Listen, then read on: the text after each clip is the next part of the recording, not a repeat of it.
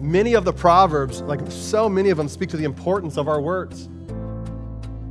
Our tongue, the way that we speak, what comes out of our mouth. Proverbs reminds us that our words can bring great healing, but our words can also bring great harm. And not just to others, but they can bring harm to ourselves as well. And so when you read Proverbs, what you will find is, is I would say, uh, just about the, the, the, the main topic or the main theme addressed is the power of our words. It's our words that have incredible power, and yet so many times we can be very, very, very flippant with the words that we use. And I think so much of the, the purpose of this proverb in, in Proverbs 18 is to, in a way, sort of jolt us, to sort of wake us up a bit. Is a clear warning. It's calling us to pay attention to the deadly words that we speak, to pay attention to the deadly words that we often receive. And deadly words are the ones that we all are familiar with. They're the ones that label, they're the ones that marginalize, they're the ones that condemn, they're the ones that wound, that seek to, to, to diminish others.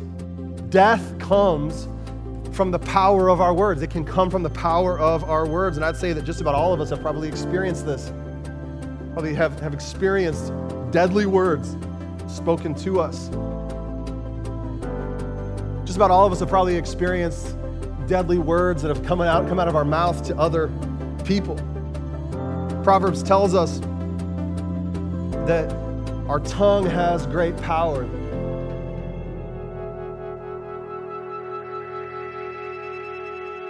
We are in uh, week two of a uh, teaching series called Becoming Wise. I kicked this off last week, and I just mentioned, you know, um, that, that, I've, been, I've been in a season, I've been in a time of needing some wisdom, uh, needing to uh, really hear from the Lord, get some direction. Um, and so I've been reading through the book of Proverbs.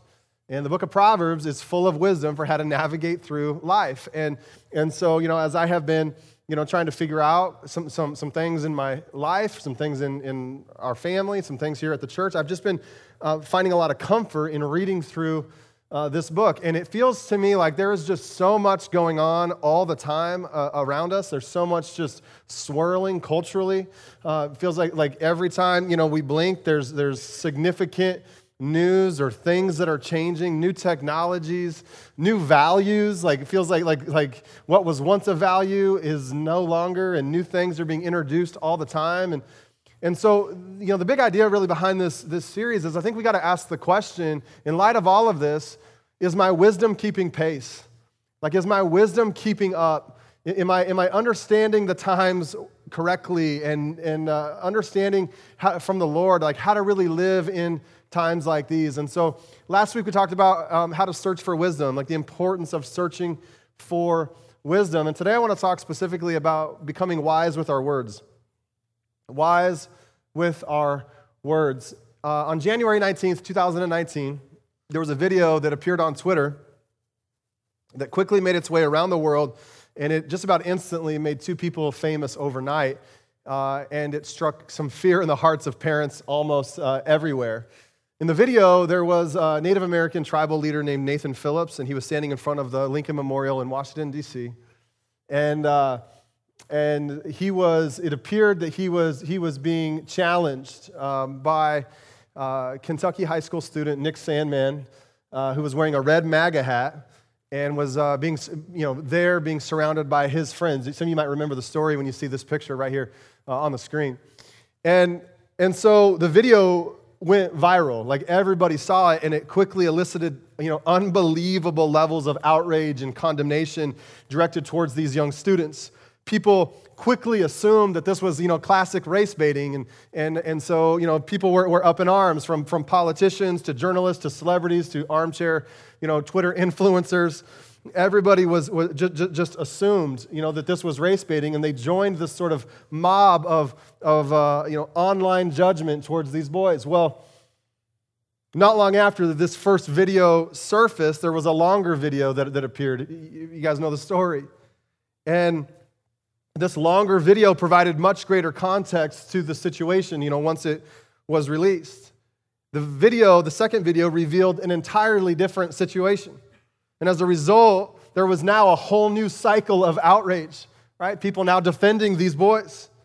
And then there was a long line of people lining up to apologize for their quick judgment and their ruthless words that they had shared, you know, the day before. And as many of you know, Nick Sandmann here in the red hat, uh, the MAGA hat, he settled a defamation lawsuit with uh, many different media outlets. One of them, uh, notably, was CNN for an undisclosed amount of money, all because of the way they spoke about him in their quickness to rush to judgment.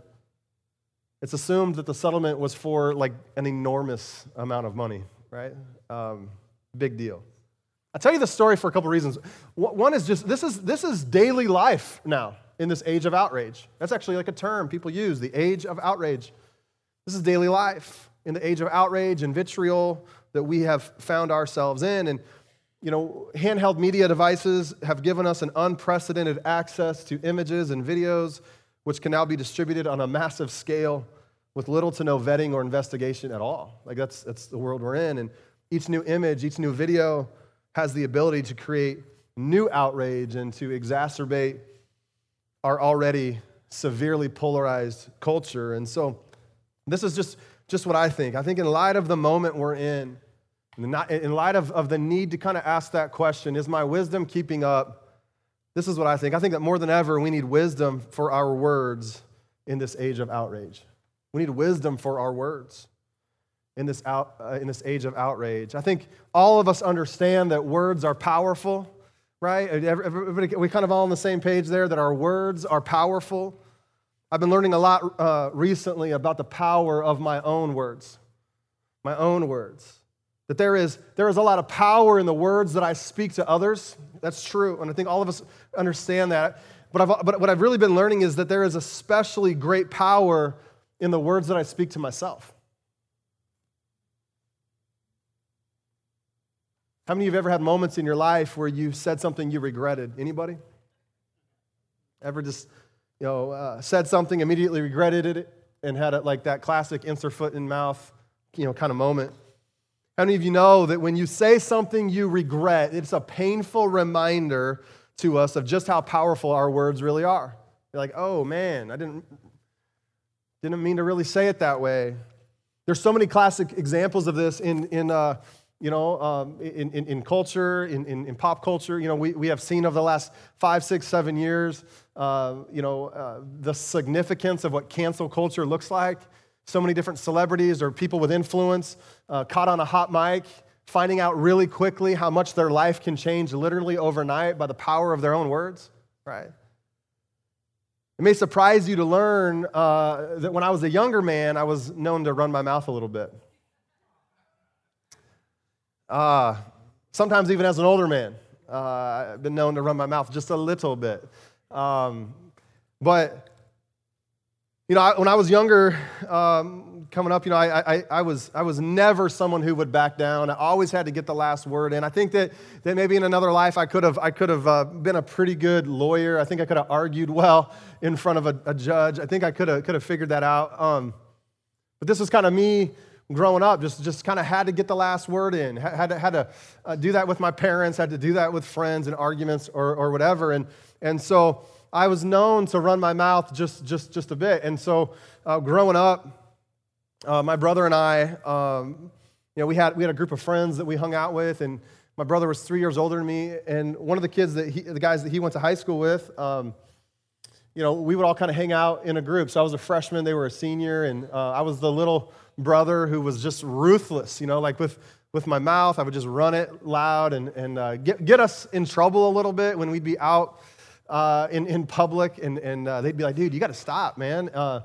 but we had this friend who uh, would hang out with us. He was in my brother's grade. And um, I maybe I've told this story, but he, you know, he was, uh, you know, quite feminine. Um, and and he, he, he spoke with, with, with like a lisp. And, and so you know, that, that wasn't quite, uh, that was a bit taboo like 20, 25 years ago, right? And so, uh, you know, we would, uh, you know, just was, was odd and strange. And so I'd kind of like would have fun with it, you know, as a 15 year old or whatever would, and, and uh, just kind of, you know, rib him a little bit, tease him, and start trying to talk like him even uh, a little bit and, and, and uh, just laugh. And, um, yeah, you know, as, as guys can be, you know, really just, just, just give it to each other ruthlessly. And, I'll remember, I remember uh, a number of years later when I was uh, um, a young pastor, we were married. Uh, we had you know, fallen out of touch with this friend, and he reached out to my brother via email, and he let my brother know that he had you know, embraced the homosexual lifestyle uh, completely. And, and, uh, And uh, he kind of just explained everything that had gone on in his life. And he, he um, the last, like towards the end of the email, he said, I guess you can tell your brother he was always right. Right? I guess you can tell your brother he was always right. And so, um, you know, I'm, I'm at a point in my life, you know, I'm mature enough to know that, you know, uh, I can't own all of that, you know. Uh, you know, people have to make their own decisions and choices and things like that, but uh, it didn't feel good. And, and there's still a part of, of me that, that when, I, when I think of that story, man, it, like, it, it does not feel good. It hurts. And um, there's power in our words. There's power in the things that come out of our mouth and the things that we speak over people. And uh, today we're going to continue in our teaching series on becoming wise, specifically looking at how to become wise with our words. I mentioned last week, you know, I found a lot of comfort lately in reading through the book of Proverbs because the Proverbs are full of wisdom on how to navigate through life. There's some things that God's been teaching me lately I just want to share with you. I think it might help you too in your own journey. And as I've been reading through this book, I've noticed that many of the Proverbs, like so many of them, speak to the importance of our words our tongue, the way that we speak, what comes out of our mouth. Proverbs reminds us that our words can bring great healing, but our words can also bring great harm. And not just to others, but they can bring harm to ourselves as well. And so when you read Proverbs, what you will find is, is I would say, uh, just about the, the, the, the main topic or the main theme addressed is the power of our words. Proverbs essentially tells us this, if you're taking notes, that we must learn how to talk. we got to learn how to talk. It tells us that learning how to talk isn't just something for toddlers. Like a lot of us still need to learn how to talk. It's something that we've got to learn throughout the entirety of our life. We got to learn how to become wise with our words. And so Proverbs 18:21 is one that has stuck out to me over the last couple months. And it just says this, it says the tongue has the power of life and death, and those who love it will eat its fruit. The tongue has the power of life and death, and those who love it will eat its fruit. I like the message translation. Uh, it, says, it says real simply, it says, words kill, words give life. They're either poison or fruit. You choose. You choose. So this is a classic proverb. Most of you have probably heard it, right? Or some, some, some version of it. And it, it, it's thousands of years old. Thousands and thousands of years old. And yet it remains one of the most relevant pieces of wisdom, probably for all of us here this morning. It tells us that death comes from the power of our words. It can come from the power of our words. And I'd say that just about all of us have probably experienced this, probably have, have experienced deadly words spoken to us. Just about all of us have probably experienced deadly words that have come out, come out of our mouth to other people. Proverbs tells us that our tongue has great power, the power of life and death. How many you know what it's like to be saying something, and as you are saying it, you know that it isn't good? It's like, it's like you, you have this conscious awareness, like this is not good. Like you know that you are throwing gasoline on the fire, or that it's not helping the situation at all. That, like anybody, you ever had that? You ever had just like almost this out of body where you're like, what did I just say, or why am I saying this? I know this isn't going to help the situation. Some of you know what it's like to be so in the moment that as you're talking, you fully know that the words coming out of your mouth are bringing hurt, they're bringing harm, they're causing uh, damage to the person or to the relationship, they're bringing condemnation, they're bringing death towards whoever it is that you're speaking to. Some of you just know that, right? Know what it's like to do that. Not only are so many of us familiar with being on the giving end of these words, so many of us know what it's like to receive words like this as well. We know what it's like to have someone gossip about us. We know what it's like to have someone criticize us. We know what it's like to have somebody judge us unfairly. We know, we know what it's like. We know what it's like to, to be human and to live in this world where people say things that do not feel good. We know this, if you're taking notes, that our tongues have a great capacity to cause destruction. They have a great capacity to cause destruction. It is our words that often wound people. It's our words that separate us from other people or separate them from us just can't get past, you know, the words that, that, that, that were spoken. It, it just went cut too deep. It's our words that have incredible power, and yet so many times we can be very, very, very flippant with the words that we use. And I think so much of the, the purpose of this proverb in, in Proverbs 18 is to, in a way, sort of jolt us, to sort of wake us up a bit, to show us how powerful, you know, our, our words really are. I mentioned last week that these Proverbs, when you read through this book, are given not just, not just to help increase the quality of our life. These Proverbs are given not just to make us more comfortable and cozy, but what's at stake here is really life and death. That, that wisdom leads to life and foolishness leads to death. It's not like, oh, that's a good idea, that's a good suggestion. We should, we should read more of these proverbs that make us feel good. No, no, no. It's not just about making your life better. What's at stake here is life and death. Proverbs is a clear warning. It's calling us to pay attention to the deadly words that we speak, to pay attention to the deadly words that we often receive. And deadly words are the ones that we all are familiar with. They're the ones that label, they're the ones that marginalize, they're the ones that condemn, they're the ones that wound that seek to, to, to diminish others. Growing up, we all heard things like this. We all heard, you know, sticks and stones may break my bones, but words will never hurt me, right? And we learned pretty fast how false that phrase really is. I think on Mother's Day, it's, it's appropriate to mention, you know, uh, just about all of us have heard, you know, uh, our moms or a, a mother figure say something like, if you, don't, if you don't have anything nice to say, don't say anything at all, right? I, I, I as a young man, knew very well um, what Dawn dish soap tasted like. You know, you know, uh, if you don't have anything nice to say, don't say anything at all. Every time something would come out of our mouth that was cutting, that, that, that wasn't, wasn't kind, that took away from, from someone else. My mom used to have this thing. She, would tell us to, taste, to say seven nice things about them. She said that, it would t- take seven nice things to cancel out, like the one, the one mean thing or the one bad thing that came out of our mouth. Have you ever heard the example that words are like toothpaste? Once they're spoken, they can't be taken back. Just like toothpaste, once squeezed out, can never be put back into the tube. It's, it's a lot like that. And so what we know is this is that the tongue has the power of life and death. Over the last uh, uh, few weeks, I've had, I've had a couple friends in my life who have said some things to me that were pretty significant. I, I have a friend that I, have spent some time on the phone with recently, and he has, he has said some things to me. He's, he's offered words of hope and words of healing to me in, in kind, of, kind of critical, important times, uh, time in my life. There, there have been uh, you know, maybe some self doubt. There's been some concerns. There's been some things I've just been trying, trying, trying to figure out. And, and I have this friend who has reminded me over the phone, like, like what God says about me, who I am in Christ.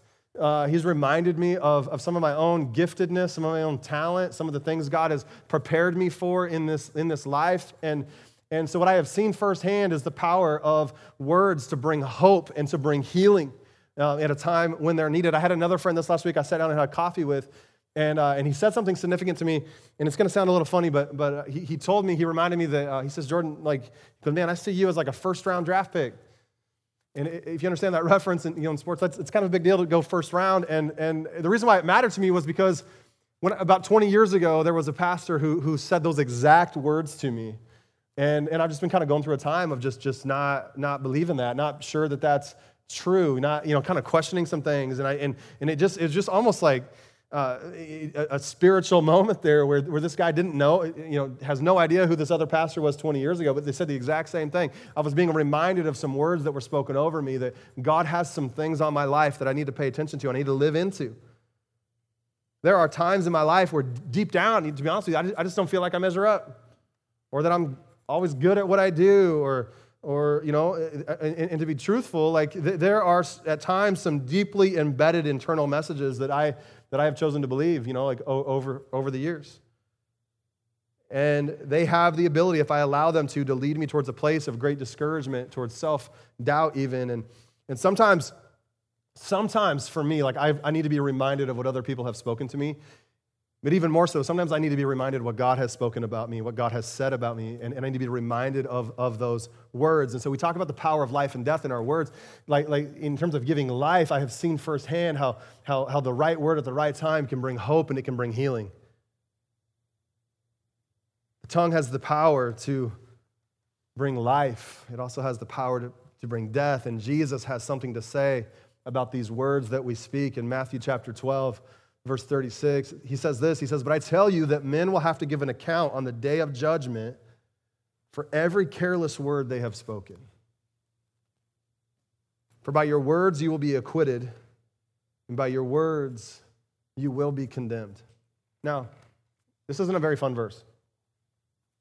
Uh, Uh, it's not a fun verse to read at all. Like I'd like to skip over Matthew 12 a little bit, but so much of its purpose, I think, is, is to wake us up and to give attention to the words that we speak, the words that come out of our mouth, the things that we tweet, and everything in between.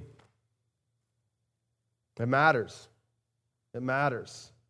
James talks about this. He talks about, he talks in, you know, James 3, I don't have it on the screen, but he talks about the, the significance of, of, of, what comes out of our mouth, that our tongue uh, has power to give life and death. He says, you know, out, out, of, out of your mouth comes like fresh water and salt water. Like, how is this possible? How can, how can like, like, like blessing and cursing come out of the same mouth? He says, brothers, my brothers, this cannot be. This should not be. I like what David wrote in Psalm 19, verse 14. He says, he says, May the words of my mouth and the meditation of my heart be pleasing in your sight, O Lord, my rock and my redeemer. I love this verse. Uh, 20 years ago or more, when, when Lindsay and I were in uh, a master's commission, um, we, uh, uh, we memorized this scripture. Uh, there was a, actually a, a, worship song at the time that, that, came out by a guy named Tim, Tim Hughes, and, and, and the lyrics to the song were very much just like this this uh, psalm, it, said, it says, may the, uh, may the words of my mouth and, the, and the, the thoughts of my heart bless your name, bless your name, Jesus.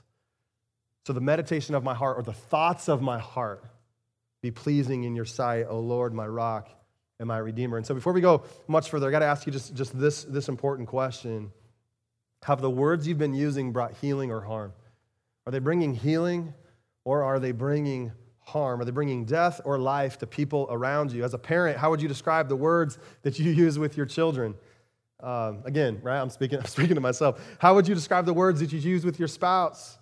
The words that you know you use towards boyfriend or girlfriend, or if you're a child in here, the words that you use towards your parents or to your siblings. How would you describe the words that you use when someone cuts you off in traffic?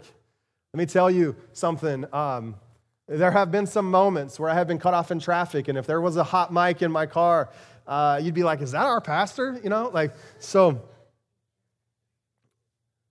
How would you describe the words uh, that, that you use towards coworkers or bosses, not just to their face, but behind their back?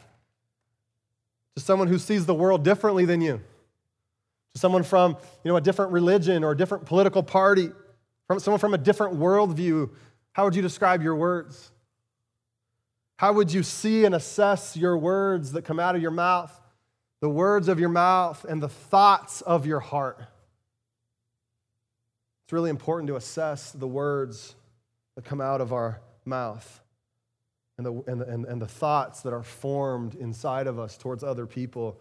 But, but here, here's the deal. All, all, of us kind of get that. This is, I mean, it's kind of it's kind of basic. Like we understand the power of our words. We understand. I think most of our, uh, most of us agree that, that, we can see how words can bring life and how words can bring death. It doesn't it doesn't necessarily mean that, that we're going to have wisdom with our words. It just means that we understand that words are powerful.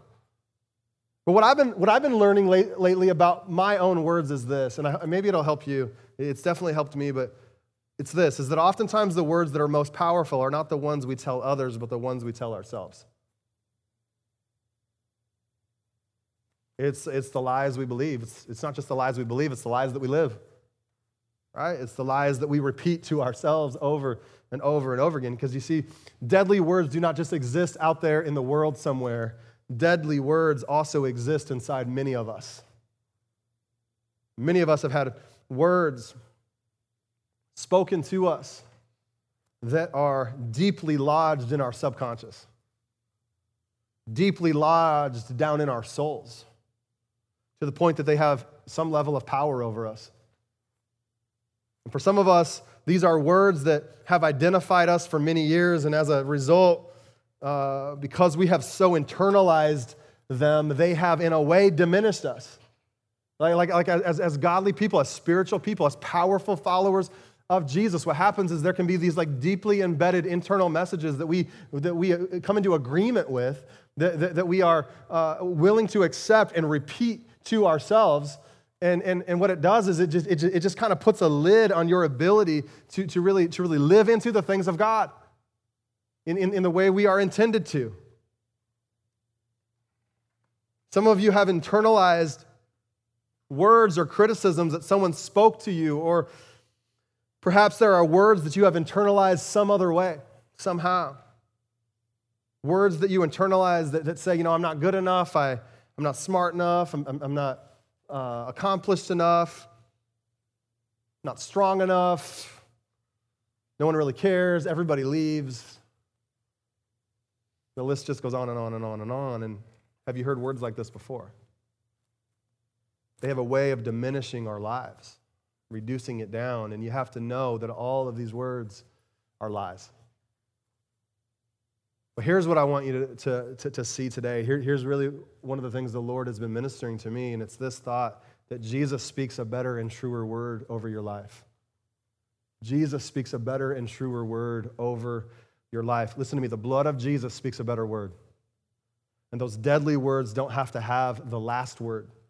And so, for those of you who have experienced deadly words, whether they were spoken over you last week or they were spoken over you years and years ago, and, and, and regard, regardless, like you still internalize those messages, we have to turn to the gospel. We have to look at the significance of the gospel here this morning because the good news of Christianity is that the deadly words that we speak and the deadly words that we receive and the deadly words that we repeat to ourselves do not have to have the last word. They don't have to have the final word. The good news of Christianity is that the gospel has come in Jesus Christ and that his word is more powerful than any word that has been spoken over you, which is why I love that Jesus is known as the word of God. The gospel of John tells us that the word became flesh. I've said this before to some different leaders and people here at the church, but you know, like I would love it personally as your pastor if if when you thought of the Word of God, instead of immediately thinking about the Bible, you would first think of Jesus. Because Jesus is the Word. He is the Word who has become flesh. It's, it's, it's, such, a, such a healthier, better way to think of the Word of God. It, it, it is the Word made flesh. Jesus is the living Word. Jesus is the Word that overcomes any deadly word that has been spoken over you. He is the Word of God. Hebrews 12 24 says this it says, To Jesus, the mediator of a new covenant, and to the sprinkled blood that speaks a better word than the blood of Abel. Jesus speaks a better and truer word over your life. I want you to think about the, the, the, the classic story, the, the, famous, famous story of Jesus at his baptism, where he's at the Jordan River and John, he goes to John the Baptist to, to, to uh, be baptized. If you remember the story, you know that like, like the Father, God the Father, speaks out over Jesus some words of affirmation. He says, he says, This is my son in whom I am well pleased. This is my son in whom I am well pleased. Well, Jesus goes from that moment immediately into the wilderness where he is tempted. Right? For 40 days, he fasts. He goes, I mean, it's immediately after his baptism. He goes into the, into the desert he, is, he, he, he, can, he comes into like a, he has a confrontation with the devil where he is tempted by the devil. And uh, immediately after Jesus receives this, these words spoken over him by his father, the devil comes in and starts to question the, the validity of that affirmation. The devil comes in and he says, he says, If you're the Son of God, speak to this stone and, and, and, and turn it into bread. If you're the Son of God, you know, throw yourself off this cliff and, and uh, you know, you know, even, the angels will come and they will, they, they, they will rescue you before you, you, you, you hit the ground. If you're the Son of a God. And so the devil comes and he immediately begins to question the, the validity of the, the, the words that were spoken over Jesus by his Father. Listen to me. The devil has been doing this for a long, long, long time. He's been doing it since the garden to Adam and Eve. Did God really say that you can't eat? From the tree of the knowledge of good and evil. Did God really say that? He does the same thing with Jesus in the, in, in, in the wilderness. If you're really the Son of God, He's been doing this for a really long time. He did it to Jesus, He does it, he does it to you and me. The words of life that our Father speaks over us, the words of life that are true about who we really are. The devil loves to come along and, and, and, and, and, and to just question the, the validity of those statements. And so here's what you and I have to understand. You have to catch this. If there is anything, anything that, that, that I could get you to, to like not just, not just memorize, but live into that I think would have the most transformative impact on your life, it'd be this statement I'm going to show you right here. And it's this it's the, the, the degree to which we can sit in this reality that we are beloved sons and daughters is the, the degree to which those deadly words will not have power over us. The degree to which we can sit in this reality that we are beloved sons and daughters is the degree to which those deadly words will not have power over us. You see, we are intended to take what the Father has spoken over us and just like Jesus, offer words of healing and hope to people all around us. That's what we are intended to do. The words that have been spoken over us, like, you are my beloved son, you are my beloved daughter, and we live into that, and we are positioned then to bring words of hope and words of healing to people all around us.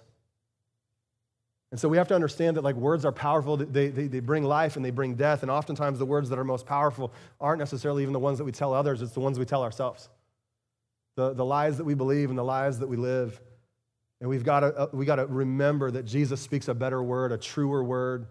His blood shed on the cross is a better word. And the degree that we can sit in that reality that he speaks over us and he calls us his son, he calls us his daughter the degree to which we can really live into that, believe that, get that into us, not allow that to be, to be messed with by other words that are spoken, by, by, by lies that the devil loves to give us. Like, the more, the more we can live into this, the more positioned we are to be people of hope and people of peace in this world. So I want to get really practical for maybe the next 10 minutes and then get you out of here. Um, I want to get really practical for a moment just on like how do we do this? Like, like what does it look like to become wise with our words? Like how do we actually live this way? And, um, and so again, just, just some things I'm, I'm, I'm learning. So uh, number one is I would say that if we want to become wise with our words, we need to talk less and listen more. Really simple, really profound.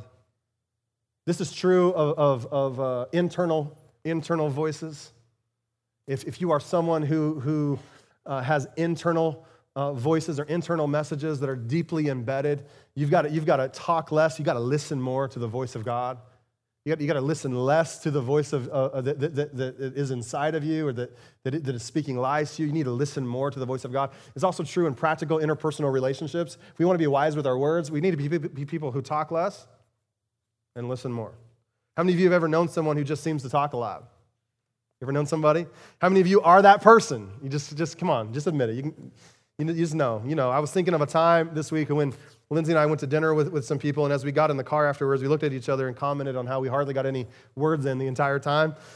You ever had an experience like that? You're like, I, I just, I don't even know that they understood that they just like talked the whole time. Like, um, the thing is, I've noticed that the problem isn't just in other people, like I've seen this in myself.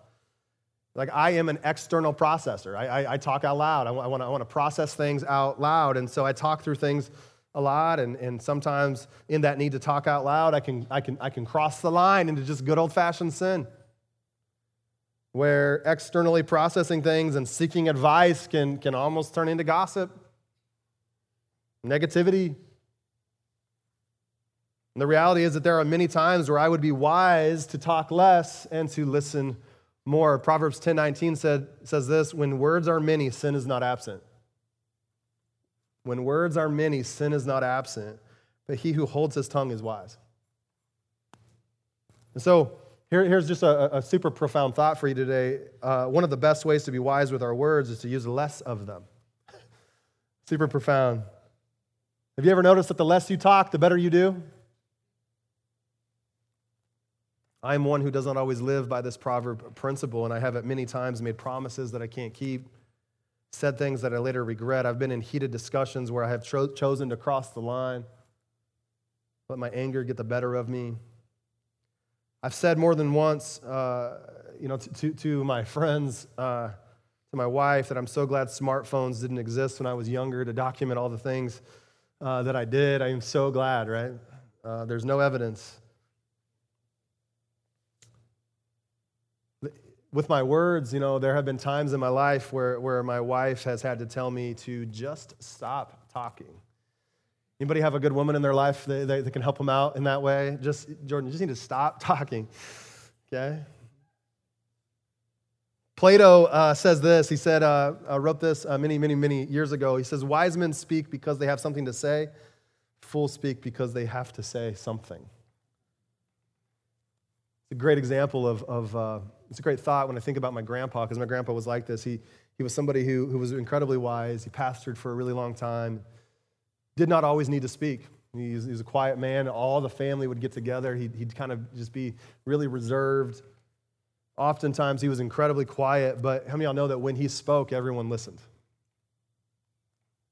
Like when he decided to speak, like you could hear a pin drop, everybody was quiet because everybody wanted to hear what he had to say. He would just command the room as soon as he began to speak. Everyone wanted to hear the wisdom that would come out of his mouth. And so some of us, quite honestly, need to talk less and we need to listen more. That's just where some of us are at. The second thing I would say in terms of getting wisdom with your words is, is this is that in your, in your anger, wait to speak. In your anger, wait to speak. Now, I don't know about you, but far too many times, my speech does not come out of a time of waiting or out of a time of reflection. It comes out of a need to react. Anybody, am I the only one in here? I mean, come on right? I, am I'm, I'm just being real. Like, it's so often I'm like, I, I don't have this like time of deep reflection, like what is really going on in me right now before I respond. Most of the time it's just like, no, I want to say what I want to say. I want to react. I'm not always great at stopping myself long enough to consider the thoughts and the words that my emotions are producing. I'm not always great at slowing myself down enough to really consider what's happening internally in me and to ask myself if what I'm about to say is wise. I'm not always great at that. So Proverbs 29 11 says this. He says, it says, a fool gives full vent to his anger, but a wise man keeps himself under control. How many of y'all know that sometimes we can get so angry that we just need to take a few minutes? We just maybe need to take a few hours. We like might need to take a few days or a few weeks, right, to, to wait because the anger has become so much or so, so intense. Proverbs 15:1 says, A gentle answer turns away wrath, but a harsh word stirs up anger. You ever seen this play out in your life? Like how you respond, the, the way you, you react has, has, has a way of, of either diffusing the situation or making it worse. I want to make, make something clear when we talk about anger. You know, I think that there is an appropriate time for this emotion. I think there's an appropriate time for anger. I think anger can, at at times be a very healthy emotion. I think that there can be a good kind of anger. Paul tells us in Ephesians, he says, In your anger, do not sin. So, anger, you know, it seems like it can be good, it can be healthy at times, it can be the appropriate emotion. In and of itself, it's not necessarily sin, um, especially when it's pointed at things like injustice and, and, and, abuse. But what I have noticed is this, and, and here's a thought for you, is that the danger for all of us is that in our anger, we become prone to wounding others. We're just prone to it. When, when, we, when we get really wound up, when, when our anger really builds, like we're pretty prone in that moment to wound other people. Again, how many of y'all said something that you regret? Ever snapped at your kids, yelled at your spouse, ever cursed somebody out, had social media rage, which is a term now, by the way. Social media rage. And in this passage here in Proverbs 29 and Proverbs 15, we're invited to be mindful of our anger, not to suppress it, not to repress it, but to discern it, to be mindful of our anger, to discern what it is that is going on in us. Again, there's good anger, and then there's the kind of anger that corrodes our souls, and we've got to be mindful. Kind of anger that takes us down a path that's not good for us. We've got to be mindful. We've got to discern our anger. And so much of the problem that we face today is that we live in a world where when someone is triggered, everyone knows about it within a matter of seconds. Because of the access we have to technology, it has become uh, com- commonplace to say whatever to uh, whoever whenever we want.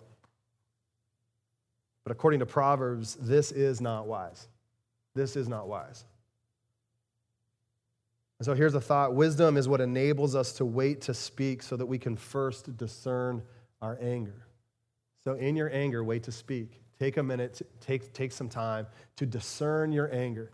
Like, like you know, does, uh, does my anger justify this level of emotion? Why am I so mad? I mean, I've told you before, but there have been times where, like, you know, my, you know Lindsay and I have, have had some, some disagreements, right? We'll just leave it, at, we'll just leave it there. But, and there have been times where where like I, you know, I'm, I'm, I'm upset at her, but I'm really not upset at her. I'm upset at somebody else.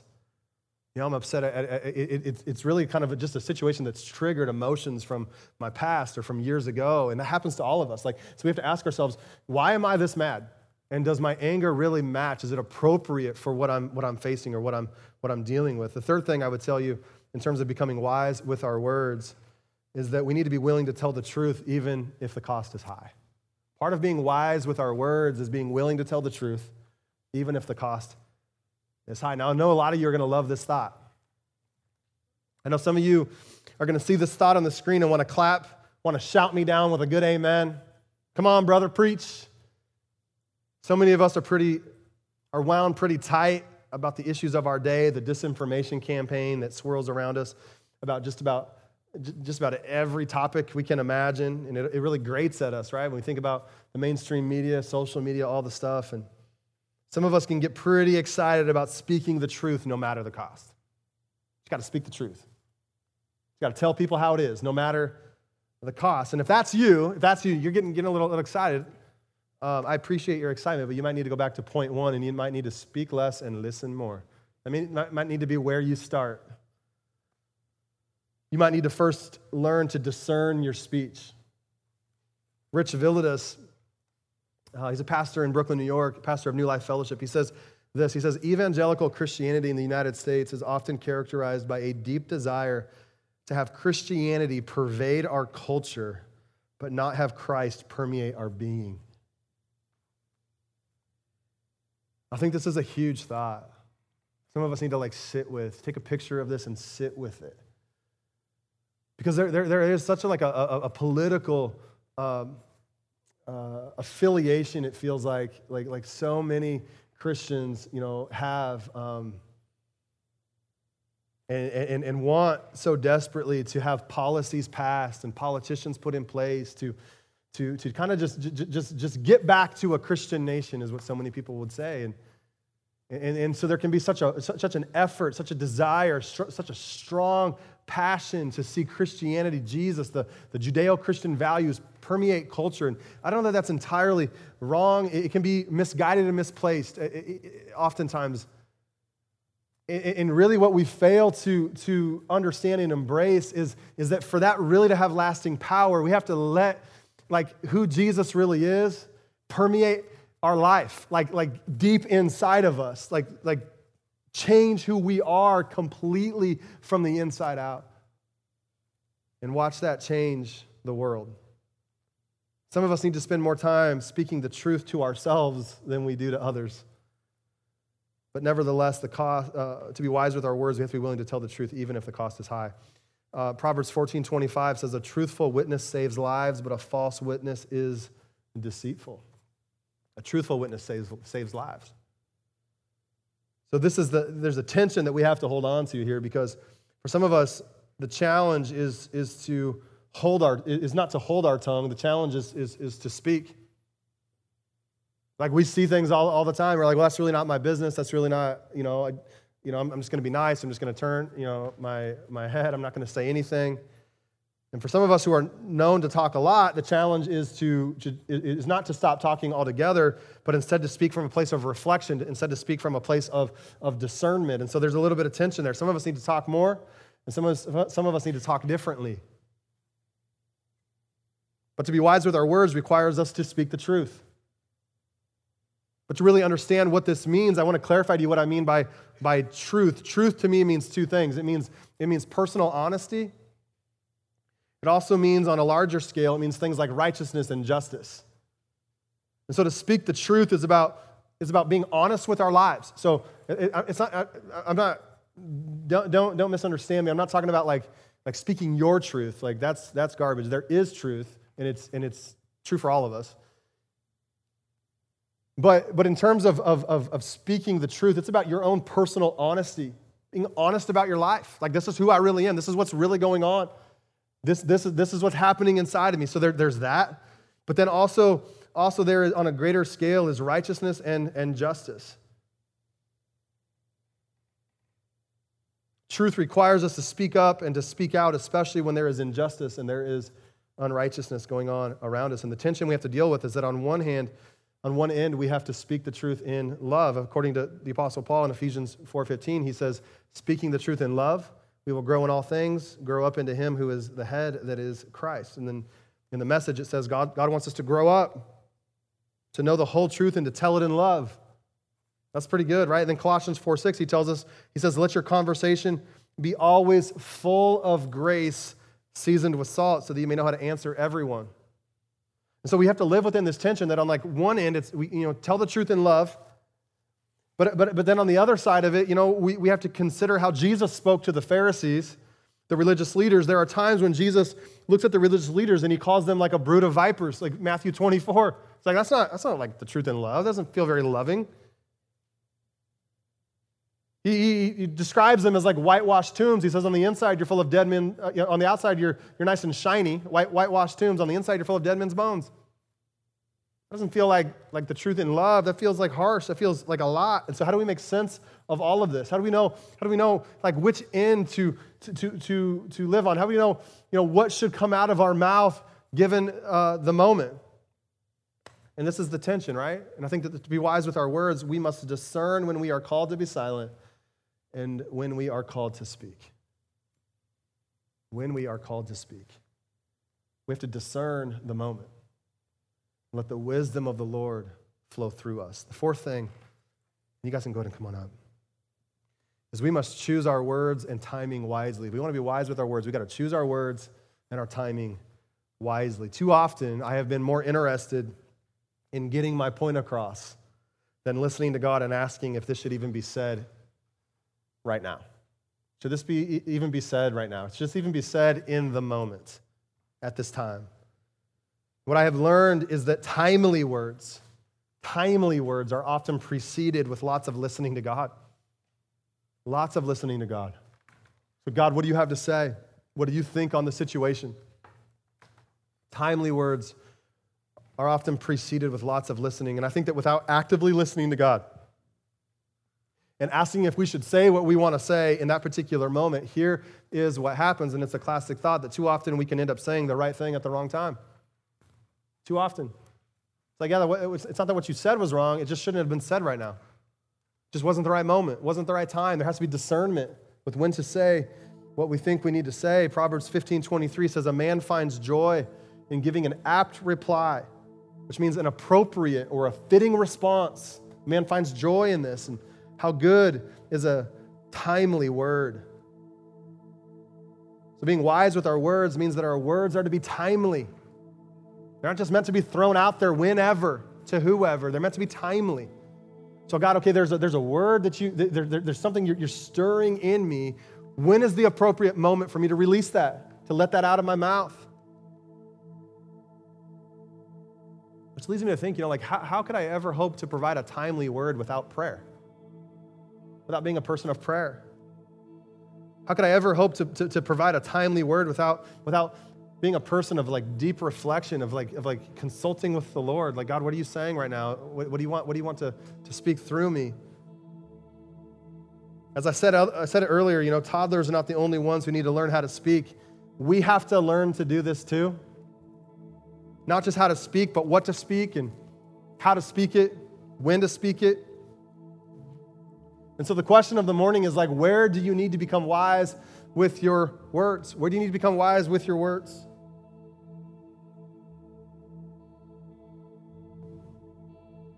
You need to talk less and listen more.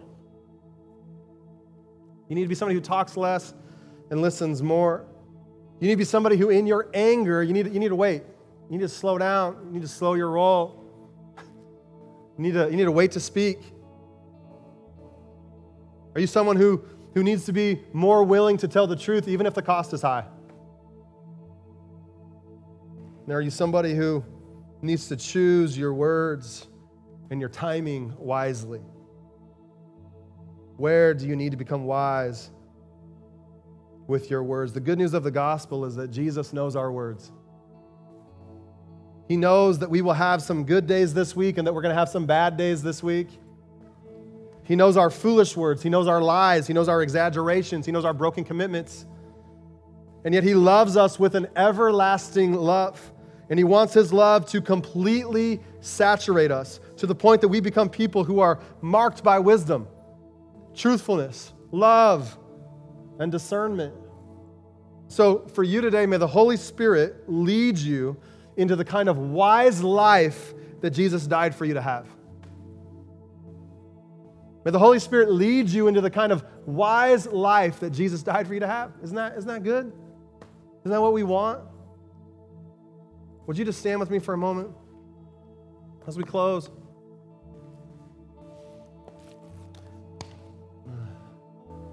Would you just bow your heads just for a quick second here? I don't want to take too long, but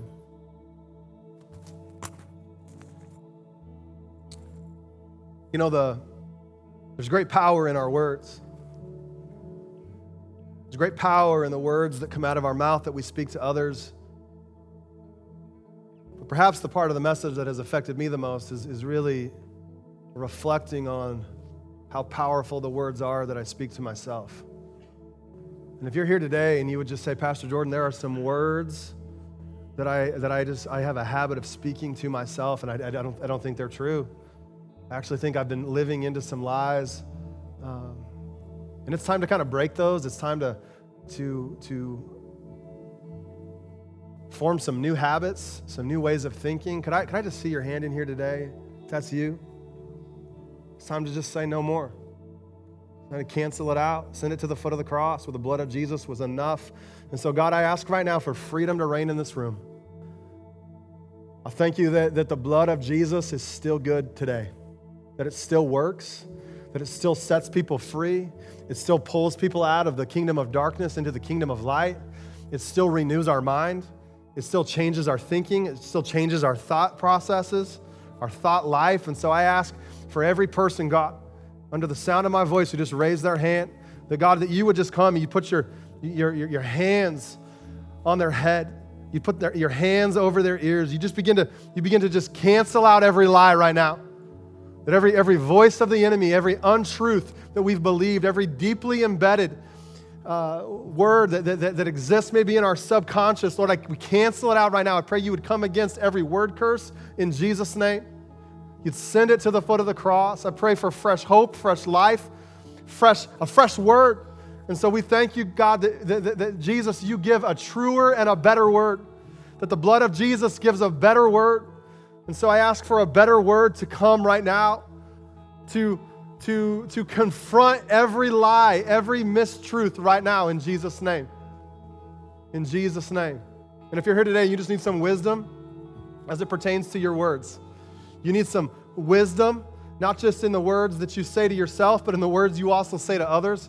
And you just need God to just fill you with better wisdom in this area. Can I just see your hand? You just need some wisdom here. You need to get a tighter rein on your tongue. You understand the importance of and the power of, of what comes out of your mouth can bring life and bring death. You want to be somebody who brings more life. you want to be somebody who, who has more life flowing out of your mouth. God, I pray in Jesus' name for, for life to flow out of our mouth, for life to come out of our words, that we would be people of hope and people of peace, people who speak life over other people. God, forgive us of, the, of, of, of, way, of ways uh, where we can just kind of get, get overran by our emotions and just say whatever to whoever whenever we want. I pray for great discernment, for the Spirit of God to give us wisdom on when to say things and how to say things. I pray, Father, that when people look at us, they would see Jesus. They would see followers of Jesus who are not marked by motion, who are not irrational or unable to hold our tongue or be self controlled, but they'd see people who are just, just clearly walking a life that has been marked by Jesus. And so, Maybe people never say of us, man, I love Jesus, I just don't like his followers. Maybe people say, wow, look at those followers of Jesus. They look just like Jesus. And Father, would you just begin to shift that narrative in all of us, God, as, as, as more life starts to flow out of our mouth? More life, more life in Jesus' name. We give you thanks and praise today. May anything that's not of you, may anything that in us that's going on that is not of you, may it just fall away. May it fade away. May it be stripped off. May it go. And uh, we give you thanks and praise today in Jesus' name. Amen.